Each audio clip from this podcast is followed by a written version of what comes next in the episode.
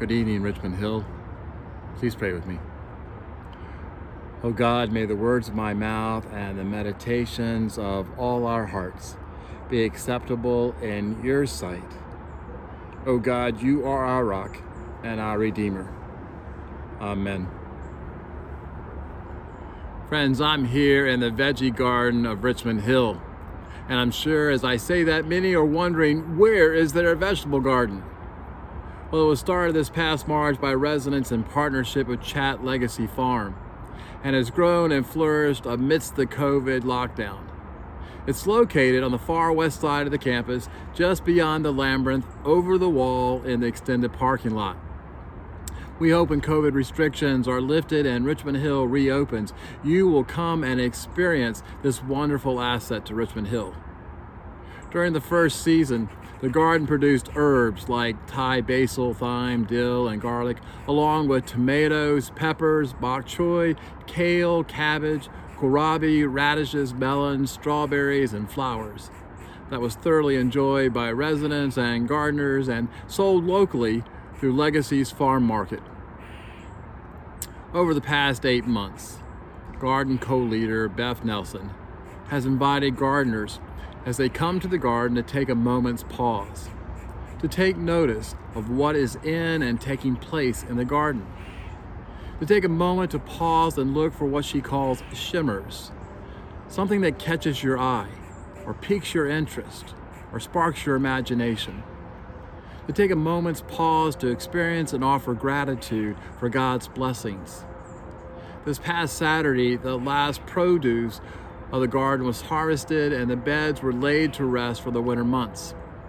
Those that initially hauled soil, formed garden beds, sowed seeds, watered, weeded, and ultimately harvested healthy and tasty food gathered again for a moment's pause to reflect and offer gratitude and thanksgiving for all the many blessings of this garden and time shared together gardening. Our story from the Gospel of, of Luke, of the grateful Samaritan, offers us another opportunity to take a moment's pause, to notice the image of who and what matters to Jesus and should therefore matter to us, his disciples. In the story, Jesus is on his way to Jerusalem. As he enters a village, ten men, afflicted with leprosy, a very contagious disease, approach Jesus, calling out to him, but keep their distance because they are infect- infected. They know the strict rules about avoiding contact and social distancing. They beg for mercy to be relieved of this disease that isolates them from family and friends. Does this sound vaguely familiar? Without even a wave of a magic wand, Jesus immediately sends them to show themselves to the priest to confirm their healing. And en route, they are miraculously cured of the disease. One man turns back.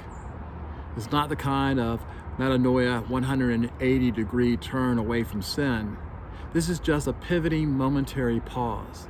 But it makes all the difference for what Jesus sees about the state of this man's soul. This man's pivoting momentary pause turns on a fulcrum of gratitude. He turns back around and drops to his knees in thankfulness. Jesus then declares that this man's faith has made him well. His recognition that God is at work when Jesus notices and heals the hurts and brokenness that are not noticed by others. His understanding that to thank Jesus is to glorify God. This is the manifestation of faith that makes well. Love that springs from gratitude is the essence of faith. What is it about gratitude that is so healing? Studies show that cultivating thankfulness increases our level of happiness and satisfaction in life and the quality of our relationships. High levels of gratitude also increase our physical and psychological health. In our gospel story, apparently something different happened with this one man.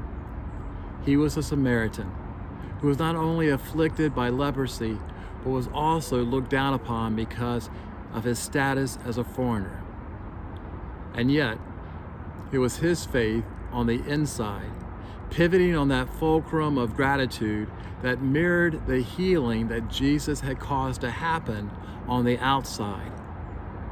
But was it this one miraculous act of healing that caused his sudden orientation toward gratitude? Was it this sudden cure that caused his faith? That certainly may be possible, but probably not likely, given that the other nine had the same experience and had no pivoting momentary pause. I think it's more likely that this man had cultivated his gratitude for many years, so that even in the midst of his affliction, he found reason to be thankful. Thus, when this miracle of physical healing occurred, his spirit was already oriented in such a way that gratitude naturally followed. Paul wrote in his first letter to Thessalonians Give thanks in all circumstances. Notice, Paul didn't say give thanks for all circumstances. Because certainly there are things that happen to us that we are not happy about, and for good reason. How indeed could Paul have been thankful in every circumstance, in imprisonments, in beatings, in all kinds of adversity that most find tragic and unbearable? For this reason, as he writes, that all things work together for good to them that love God Therefore, every occurrence may be subject of gratitude and thankfulness. Paul could be thankful in all circumstances out of Paul's love for and faith in God. Paul's conversion, an intimate walk, and discipleship with Jesus had grown his love and cultivated his gratitude, so that even in the midst of affliction, he found reason to be thankful. Paul had partaken of a faith wherein he could rejoice always and give thanks in everything, even those things that were not only unpleasant but also seemingly unbearable. Giving thanks in everything, in all circumstances, even amidst a pandemic, is about trusting that God is still present, still cares, and is still active, even if we can't immediately see how that action is manifesting itself. That kind of trust is faith. Love that springs from gratitude is the essence of faith. It's a grateful love that makes well. We give thanks that God is still working in and through us and others to bring about healing, wholeness, completeness, and salvation. This Thursday, our country will celebrate Thanksgiving. For many, it will be a day to take a moment's pause, to offer gratitude to God for all our many blessings, for family and friends, even if we're not able to be together, for good health and in illness, for healing and renewal, for first responders, medical personnel, and essential workers, for teachers and mentors, for mercy and forgiveness, for justice and righteousness, for safety and security, for sun and rain, for love compassion, kindness, and hope. A day to take a moment's pause for gratitude. A day of to offer our thanksgiving. I suspect most of us don't know the name Martin Rinkart, but most likely may know of his beautiful testament to faith and thanksgiving in his words to a traditional Thanksgiving hymn. Pastor Martin Rinkart served in the town of Eilenburg, Germany, during the horrors of the Thirty Years' War of 1618 to 1648. Eilenburg became an overcrowded refuge for the surrounding area. The fugitives suffered from epidemic and famine. At the beginning of 1637, the year of the Great Pestilence, there were four ministers in Eilenburg but one abandoned his post for healthier areas and could not be persuaded to return. Pastor Rinkart officiated the funerals of the other two. As the only pastor left, he conducted funeral services for as many as 40 to 50 persons a day, some 4,480 in all. In May of that year, his own wife died. By the end of the year, the refugees had to be buried in trenches without services. In the face of overwhelming pressure, constant risk, and horrendous conditions, Rinkart never stopped ministering to the people of his city. He gave away nearly everything he owned to the poor and needy, though he could barely clothe and feed his own children. He even mortgaged his future income to provide for his family and community. At one point toward the end of the war, the Swedish army surrounded the city and demanded an enormous ransom from the impoverished and starving citizens. Knowing his people didn't have the money, Rinkart pleaded with the Swedes to lower the amount only to be rejected. It's reported that Rinkart returned to the city, fell on his knees, and said, Come, my children, we can find no hearing, no mercy with men. Let us take refuge with God. He then began to pray so fervently that the Swedish general was moved to lower his price, less than 5% of the original sum. After nearly 30 years of ceaseless struggles, peace was within grasp. Wanting to give his children a song to sing to God and thanks at the dinner table, Rinkart sat down and composed what would become one of the most well known Thanksgiving hymns of all time. Now thank we all our God. Yet, while living in a world dominated by sickness and death, Rinkart wrote this timeless prayer of thanksgiving, a reminder to be grateful to God in all circumstances, a testament to his faith.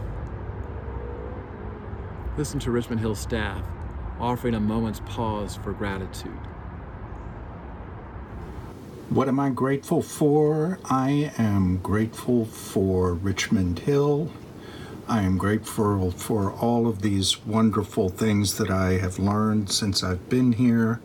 I'm grateful for the books on my bookshelf. I am grateful for this community, for the work, and for the opportunity to bring about the healing and the transformation of ourselves and this wonderful city in which we live. Amen. What am I grateful for?